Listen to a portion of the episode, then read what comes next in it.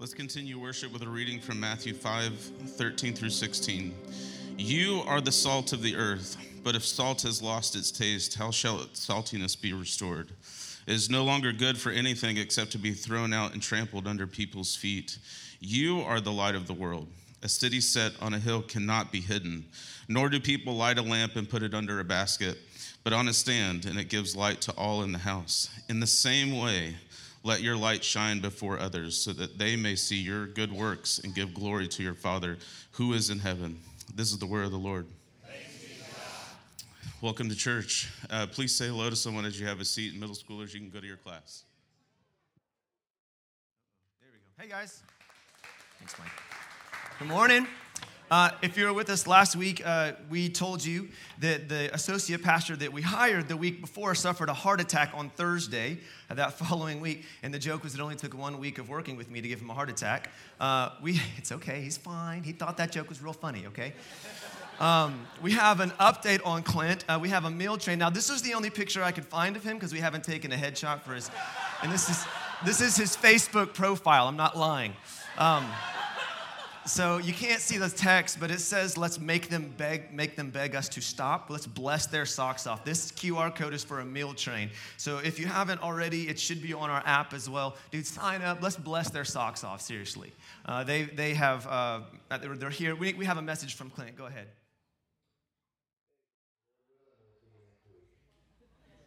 Crazy Loon, planning to come next week. What is he thinking? Um, it started as quadruple bypass open heart surgery. That's what they said was required. It went then to triple bypass open heart surgery. And then they said, you know what? We don't have to split your stern open or to get in there. What's it? Stern? What is that? It's not the right word. Sternum. Thank you, medical people. And, and they were able to do non obtrusive surgery. And so he's recovering much quicker. So it's good stuff. It's good stuff. Yeah. Um, all right, let's do this. If you have your Bibles, open them to Matthew 5 13. Hold that place. Let me just get us started today. There are different emphasis, you might call them, uh, different giftings, callings, passions uh, within the church community that you'll find if you hang out over a certain amount of time.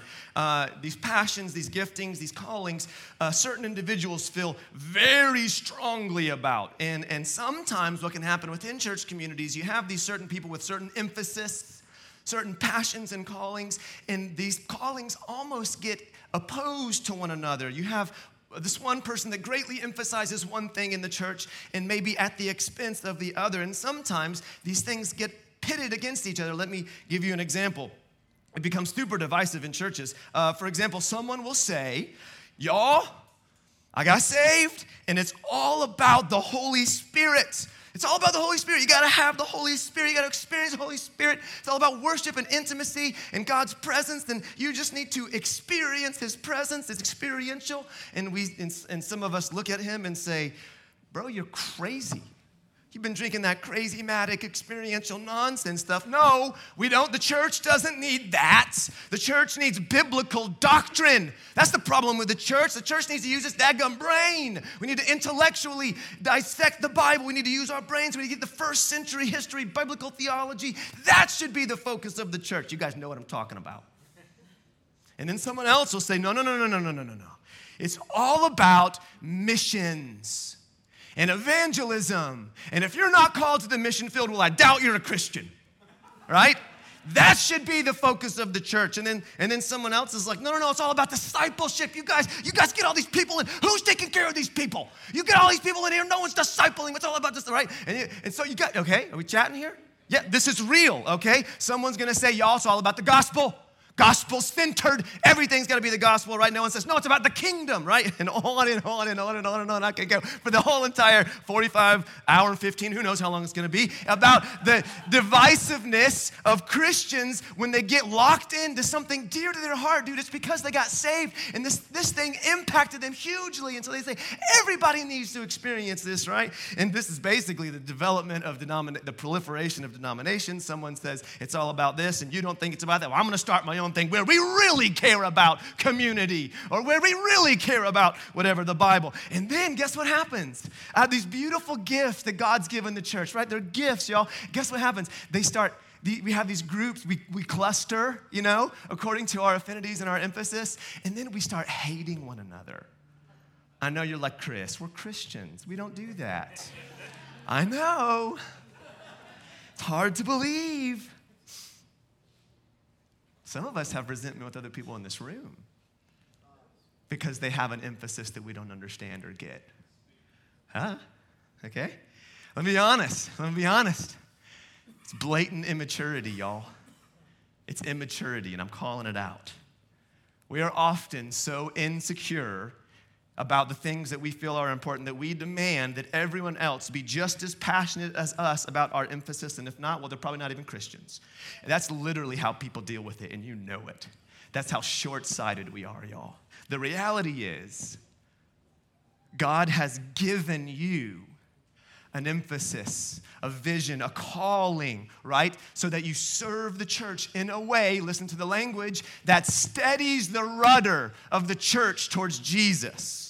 The different emphasis you see, evangelism or prayer or healing or biblical study, all of those, y'all, gifts of God given to the church to balance each other out balance each other out. In fact, this is exactly what Ephesians 4 says. He says he calls these he calls these gifts people. He calls people gifts given. He gave, you're right. He gave the apostles, the prophets, the evangelists, the shepherds and teachers to what? Equip the saints for the work of ministry for the building up of the body of Christ, not the tearing down. Not the divisiveness, right? Until we all attain to the unity of faith and of the knowledge of the Son of God, to mature manhood. Get it? To the measure of the stature of the fullness of Christ, so that we may no longer be tossed to and fro by waves and carried about by every wind of doctrine, by human cunning, by craftiness and deceitful schemes. Rather, speaking the truth in love, we are to grow up in every way into him who is the head, into Christ. He's pleading for unity, y'all. It's right there. Unity amongst gifts, amongst emphasis. These emphasis, y'all, were never meant to be opposed to one another at all, but rather more like puzzle pieces that work together to make a full picture, or as the biblical language, a full body, parts of a body. I'm telling you how to not judge the church. You listening to me? Okay? You listening? This is how you can get by in your life without sitting on the superior hill of your emphasis, looking your nose down at everyone else in the church that doesn't have the same emphasis as you, and it happens all the time. The picture in the Bible is a body, which we think, well, that's wonderful. Yes, let's all be a body until we get in small group. And that guy shows up He won't shut up about people getting healed. Gosh, shut up, man. Okay, we all believe it. Why do we got to pray for it, right? Or the person that comes up, the person who comes in who's always talking about, y'all talk about solitude. You got to get alone with God, man. You got to spend time with God. It all comes back to solitude. You're like, okay, it's like 50 hundred times you've told us that. We get it, right? Or the guy that comes in who's legalistic, right? And he thinks he thinks no one should watch TV, and he looks down his nose because we don't we watch TV, and he says we don't we shouldn't watch TV, and he, he's the guy that's like, well, actually, the Bible always says, you know, that guy walks in, right? And we think, great, small groups ruined, right? Listen, my friend, that's a really, really arrogant attitude. And underneath that emphasis of small groups ruined because someone else came in, that I, what's really underneath that is what we really mean is if I can just get people like me, who think like me, who have the same priorities as me, who, who like the same passages of scriptures as me, then I'd be happy. Because we tend to think the community is about us and it serves me and how I feel, and not how can I serve them and how can I listen and learn from them. And second, people tend to see diversity as a threat not an extremely important, crucial facet that has been designed by God in the church to keep you balanced. Just like marriage, right? Balances you out, right? In other words, you need the church, and the church needs you to keep us tethered to Scripture and the mission of God holistically for the long haul. Because you will go through seasons of life where you need to hear dude man's emphasis and you need to lose yourself in intimacy with God and worship with God. You need to lose yourself in the experience of God. And you will go through seasons of life where you need to get serious about studying the Word. And you will go through seasons of life where you need to get serious about believing that God loves you and can heal you. You need the church, y'all. You need that weirdo coming to small group always saying, We should pray for people. You need that guy. And he needs you. Beautiful picture of the church, y'all. So I'm about to pre- present an emphasis to you. That was all just like warm up, all right? All right, like, oh, God, this is going to go an hour and 15. No, it's not a problem. I'm about to present an emphasis to you. And every time I do, I want to do it in a way that calls everybody in and acknowledges that for some of us, this is going to challenge us really hard because it's not our emphasis. And it's supposed to challenge you because you're just like me. You're imbalanced. All right? You have passions and things in Scripture that you love, and you have things that you don't care so much for, right? And how you deal with that, and how you deal, guys, with these people with different emphases, it tells a lot about you. Not so much about the emphasis or the virtue or the, the merit of the emphasis. It tells more about you, okay? We are all imbalanced in and of ourselves, every single one of us. And you need people to come around you and say, yes, yes, the Bible does say that, but it also says this. And then you have to have the humility to say, yeah, I completely forgot about that.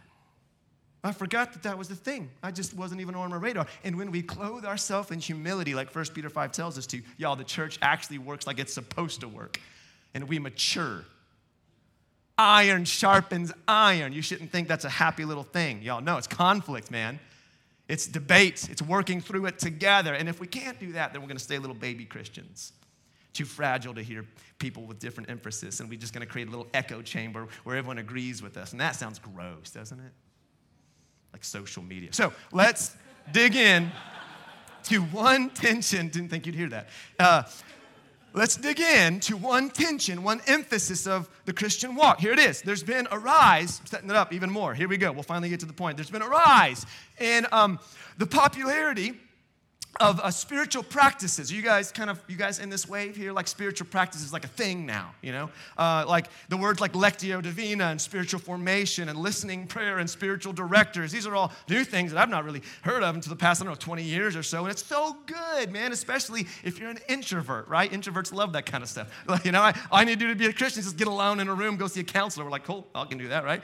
And this has been, this emphasis on internal transformation has been especially popular among people who grew up charismatic charismatic and a little cynical because, in some cases, the extreme emotional immaturity of people who were claiming God in great grand ways, but then their character was sloppy. And so they said, This is not right. Or they've seen an overemphasis on altar calls and evangelism and number of decisions, and as in a desire to counterbalance the imbalance that they think they see in the church, they say, guys, it's not just about salvation. It's not just about, uh, you know, charismatic experiences. Your character matters, and they're right. Your habits matter. You need to spend time with God. You need to look inward. You need to be still. You need to deal with your dysfunction. Y'all, and they're right. It's so true. You do. I mean, for so many Christians, that's exactly what you need to hear today. That's your sermon. There it is. Deal with your dysfunction, right? You need to stop talking. You need to start listening. You need to realize that habits matter. The character is forged, not given. There it is. That discipleship is a process. Y'all, this is an emphasis on discipleship, and it's beautiful. But what happens is the pendulum swings. And we end up having a faith with practices and habits and norms that are all about us. So, you want to be obedient? All right, well, you got to dive into your emotional health. You better go get a counselor right now. You need inner healing. Yes and amen. Guess what the answer to you want to be obedient was in the 70s? Go tell someone about Jesus. It's shifted, y'all. The emphasis has shifted. Now it's dive into your emotional health, go to counseling, be spiritually, emotionally healthy, right? It's great, but it inadvertently can create a whole drift that makes, that frames the entirety of our Christian faith about your peace, your holiness, your experience. Again, so good, needed, don't hear me, don't hear me wrong. I've benefited so much from this emphasis personally. Like, I need peace. I do. I need peace. I need understanding. I need my habits to be transformed. I need stillness. I need meditation. It's beautiful. It's right. It's gorgeous. We all should get into it. God wants to transform you holistically. It's not Christian, but listen, Christianity is not less than that, but it is more than that. It includes complete emotional, spiritual transformation of the whole person, but it is so much larger like way larger. It includes that, but it's not contained to that, right? It's larger. Your transformation, guys, is a big deal, but it's not the whole story. If that's it, if that's all there, if that's all you think faith is, then you have an incomplete picture. You are forgetting or neglecting things Jesus said that seem to point to the fact that you are supposed to have a powerful impact on those around you in His name. Like when He calls us the light of the world. Dude, you need to be transformed. Character matters deeply, your habits matter deeply, but it's not just for you, sir. Right? Your, is, here's the deal. This is what I got to convince you today. In our day, we have become, uh, you guys ever heard the phrase um, expressive individualism? It's an ideology, like, like you can Google and read about it. Dissertations written about it, books written about it. Um, it has created a society in which we are so isolated, so convinced of our self sufficiency and self dependence that we honestly believe nonsense like this My sin, my dysfunction, my, un- my unhealthy choices only affects me and no one else. We actually believe that nonsense. Some of you are like, what are you talking about? That's totally true. I can do whatever the heck I want to do with my life. It doesn't affect anyone else. It's me. It's my life. I can do whatever I want with my life.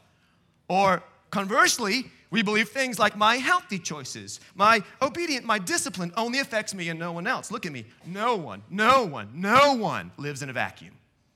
Your sins and your right doings matter deeply, not just for you, not just to God, but for everyone around you as well. I, I got to convince you of that today, all right? So here we go Matthew 5. Jesus is saying, we're going to read it, but he's saying that the deep, deep, deep transformation that he's doing in your heart has a purpose to go beyond your own personal enjoyment, but rather spills out onto others. And he seems to think it's impossible for it not to. All right? Let's read it together. In other words, wait, wait, wait, wait, before we do that. In other words, it's impossible for the work of God to only be a hidden internal thing. Impossible. Got it? Okay, let's read. You are the salt of the earth. But if salt loses its taste, how shall it be salt? How shall its saltiness be restored? It's no longer good for anything except to be thrown out and trampled under people's feet. You are the light of the world. Jesus, wait, I thought you have, uh, I thought you were the light of the world. Apparently, he is so confident in his ability to transform you, he's willing to call you the light of the world. As if when we follow him, we become little extensions of his light. Later, the New Testament writers would pick up on this and see such a unity between Jesus and his followers that they would call the church the body of Christ, his physical presence on the earth. So if you claim to follow Jesus, he calls you the light of the world. You're supposed to be like light. He goes on. A city set on a hill cannot be hidden, nor do people light a lamp and put it under a basket, but put it on a stand, and it gives light to all in the house. In the same way, let your light shine before others, so that they may see your good works and give glory to your Father who's in heaven. The word of the Lord. First, let me let's look at just the common sense type way Jesus is talking. It is so simple a child can understand it. Have you ever come around a corner and seen a city placed perfectly, triumphantly on top of a hill? Jerusalem's on a hill. This is Mount Zion in Jerusalem. It's one of the reasons it was such a desirable spot in the ancient world. Ancient cities always wanted high ground for defensive purposes. In antiquity, travelers would come around a turn and see the city on a hill, and this is in Italy, and know safety is at hand, right? But the point here is that Jesus says, y'all, it's impossible to hide a city. A city on a hill cannot be hidden. It's impossible. In other words, my work in you is not just some spiritual, emotional, eternal, internal work that happens in the unseen places of your life, but it rather is a work that is impossible to hide, like a city on a hill. Then he uses a lamp. And everyone, even a child, knows what a lamp is for. It's clear, it's obvious, it's common sense. Why do you buy a lamp? Because you want to be able to see, right? Oh, there it is. Whoa, whoa, sorry. Now I flashed you, didn't I? Sorry, now you're up. There we go. Okay, sorry. You've been, you've been flashed by a pastor. Okay, here we go. Um, what's the, I should not have a microphone. What's the purpose of a flashlight? To be able to see.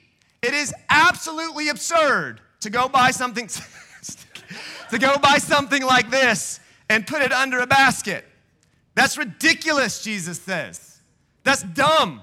You, no one would do that. A kid knows what a lamp is for. You don't buy it and put it under a basket. You don't buy it and throw it on the ground.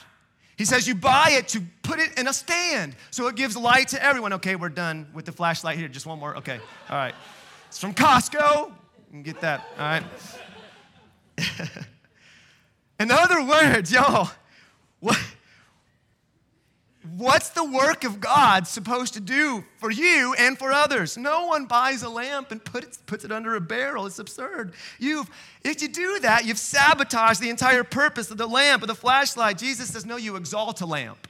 You lift it up, right? You put it in a high place on a stand. Why? So everyone can enjoy the light it gives. In other words, a bulk of what God wants to do in your life is not for your sake. It's for the sake of your family. It's for the sake of your friends. It's for the sake of your coworkers.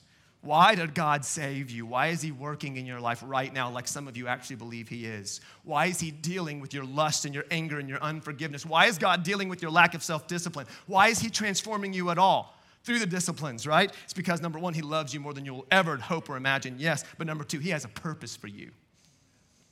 He wants to lift, listen, God wants to lift you up out of the mire and the muck and place your foot on a rock. He wants to break the chains of sin and shame and guilt off of your heart so that you are light and salt in the earth. Like to evangelize, to reach the lost, to reach those, and to give a care about anyone else than yourself. Jesus is saving you not for your own sake, friend. You've been blessed, yes and amen, to be a blessing. You are not the Dead Sea. And when you take all of his blessings onto yourself, when you clutch it to yourself, you become crusty and stale, a place of death, not a place of life. The intention of God is to bless you so you become a blessing to others. Jesus, guys, is trying to frame what he is getting after in transforming your life. It has a purpose, it's full of joy, it's full of meaning, and it is so much bigger than you, bless his name.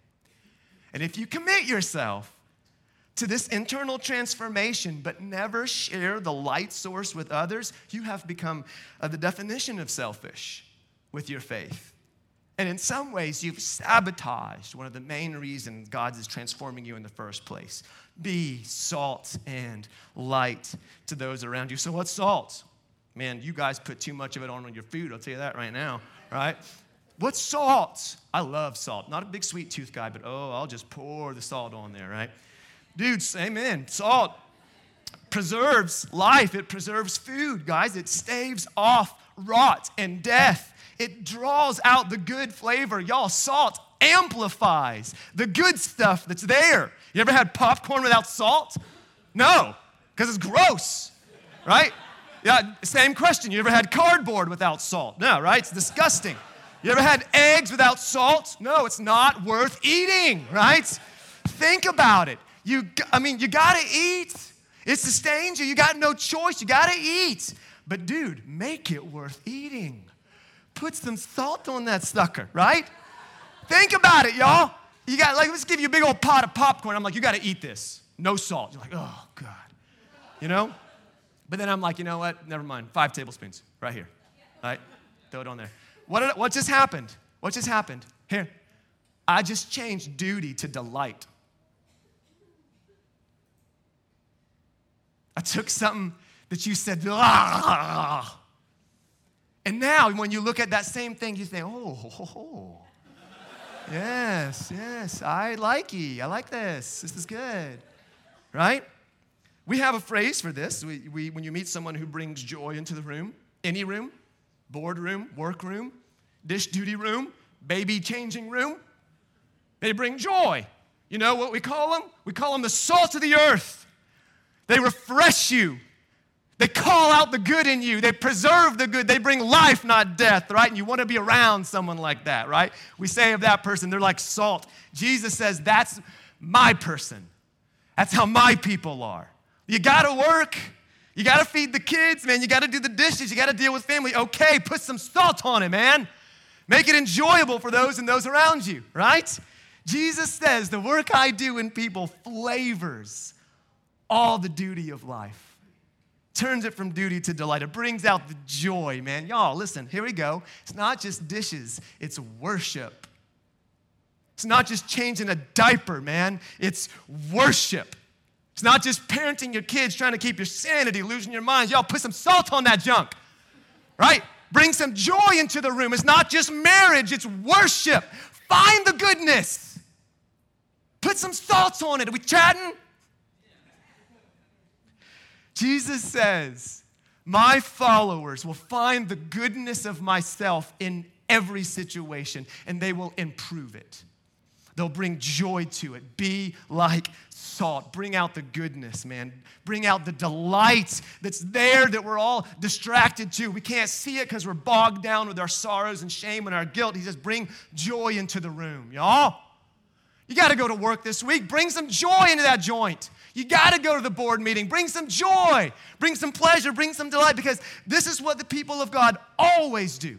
When we follow Jesus, this is what we always do because we've, we've become convinced at the fundamental level that this whole show is not about me.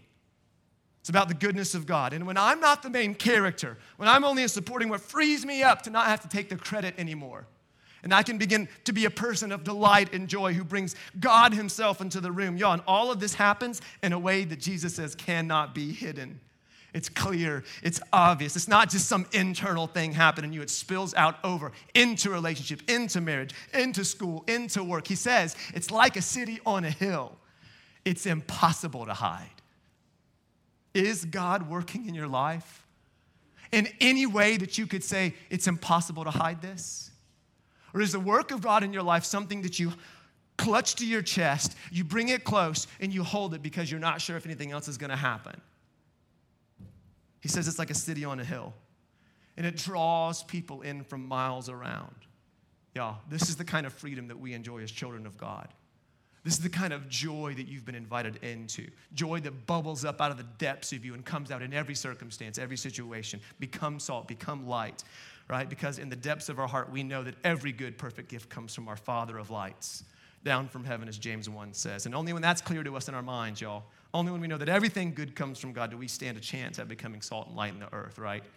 Can we rejoice in the fact that it's His good works working in us, bringing glory to the Father? That's what He says. He says they're going to see your works and they're going to bring glory to God. Now, some of us have big problems with that, right? Wait, okay, so I'm going to be doing the work. I'm going to be sweat, you know, blood and tears, and then God's going to get the credit? Some of us, that's a full stop right there. We're just like, no, I'm not into this. No, I get credit for what I do. That's the whole point. That's why you got to understand that every good and perfect gift comes from God. It, listen, right here, look at me. If you can't do something and let someone else get the credit, then you will never be salt and light in the earth. Because Jesus said, Let your light shine before others so that they may see your good works and give glory to your Father who's in the heaven. Jesus says, The whole of your good work in life, all of it, all of it, Think of all the work Christians have done in the earth, building medical facilities, reaching out to all, sacrificing life, sacrificing family, sacrificing possessions, moving across the world to evangelize the lost. He says, all that work people are going to see and they're not, you're not going to get credit for. And dude, I'll tell you something, man. Something deep in my heart says that's the kind of life I want to live because it frees me up from always needing to get praised. It frees me up from the insecurity that I need every every time you do something good. Do you see that? Do you guys see? Did the dishes, babe. I don't know if you noticed. I've vacuumed too, right? All right? You guys know what I'm talking about. Frees you up from all that stuff, man. When you understand God is the giver of every good gift, it frees you up from that. You just begin to enjoy life on a whole new level. Jesus says, Let your light shine for others. All the work we do, God gets the credit for it, and that's how grace works. Now, a lot of people are like, Well, I'm out if I don't get the credit. But here's the thing about this it works both ways. Okay, it works both ways. And this is what I mean. Now, here is this what I'm about to say is uh, this is only for Christians. If you're a Christian, this is for you. If you're not a Christian, breathe a sigh of relief, you're off the hook. But if you claim to follow Jesus, it is not just your good works that matters uh, to God and to others, but your bad works matter too. You do not obey in a vacuum and you do not disobey in a vacuum. Jesus says obedience to good works impact those around you and it brings glory to God. Disobedience does the same thing. Bad works do the exact opposite. You bring dishonor to the name of God. If you call, when you call yourself a Christian and live a sloppy, lazy, sinful, hypocritical life, Romans 2:24 says the name of God is blasphemed among the Gentiles because of you. It works both ways. Your good works will bring glory to the Father, and your bad works will bring shame. That Romans 2:24, he's talking about not practicing what you preach. He's saying when we talk a big game and don't back it up with our lives, when we think uh, it's my own deal, my own life, or when we think everyone's a hypocrite, so am I, no big deal, he's saying your disobedience is slandering the name of God among those who don't believe. It means you're misrepresenting God. Your disobedience matters not just for you, but for those around you. It means blasphemy means you're showing God to be less than he really is. He's holy, he's wonderful, he's beautiful. When, you, when we walk in disobedience, we, we say with our lives, he's not holy, he's not wonderful, he's not beautiful. And you're telling other people that by the way you live. Your obedience matters and your disobedience matters. You're not alive in a vacuum, other people exist. All right? So it works both ways. And, and this is what I got to end with right here, okay? We're slow, getting to an ending almost. Turning a corner. Um, you cannot, some of you are like, I don't know if I'll buy this. You cannot isolate yourself enough to make this not true. It's impossible. You have family, estranged as they may be, who are impacted by your health or your dysfunction.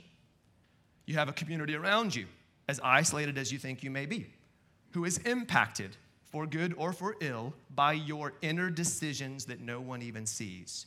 You are either reflecting the goodness and love and grace of God by showing Him to be holy and worthy and beautiful and satisfying, and thus becoming salt and light to those around you, making life taste sweet, or you're revealing to others God really isn't all that great.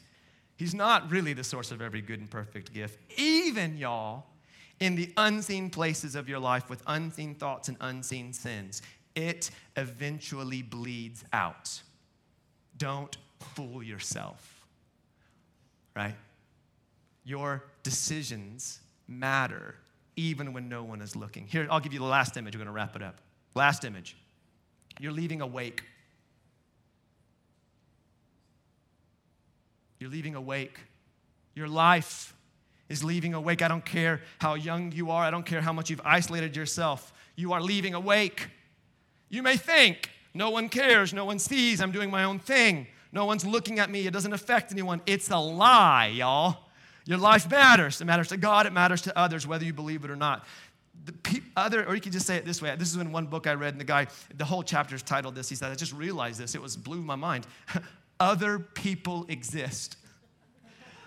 right? And your life is leaving a wake that will eventually find another person. It is the inevitable, inevitable reality of being human.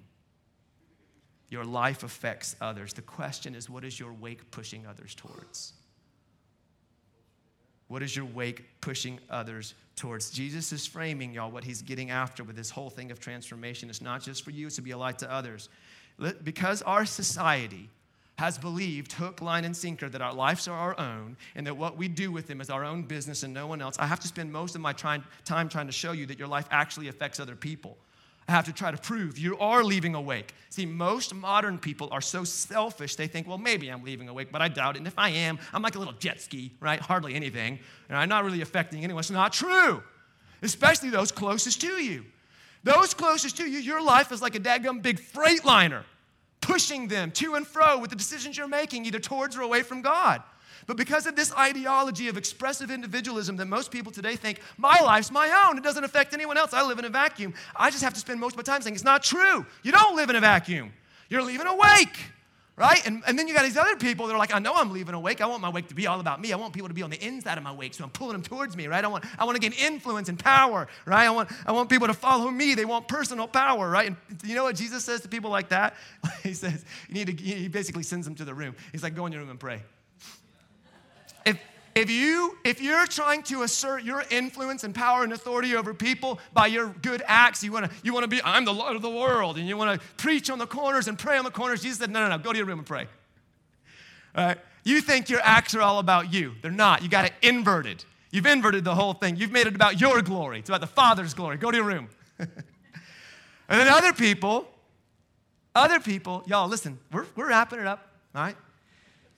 just by virtue of the fact that they're following Jesus with all of their hearts.